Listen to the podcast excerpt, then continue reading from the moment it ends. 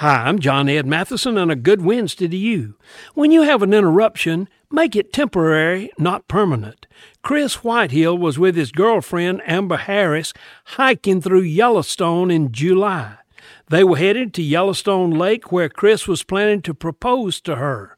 But an interruption occurred. They saw two huge bison about 50 yards away.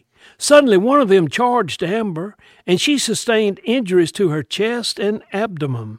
Harris was transported to the hospital by helicopter. Chris thought the interruption had gone long enough. He formally proposed to her in the hospital. She said yes.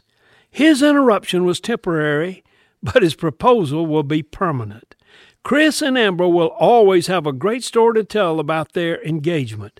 I pray they'll have an even greater story about the result of that engagement.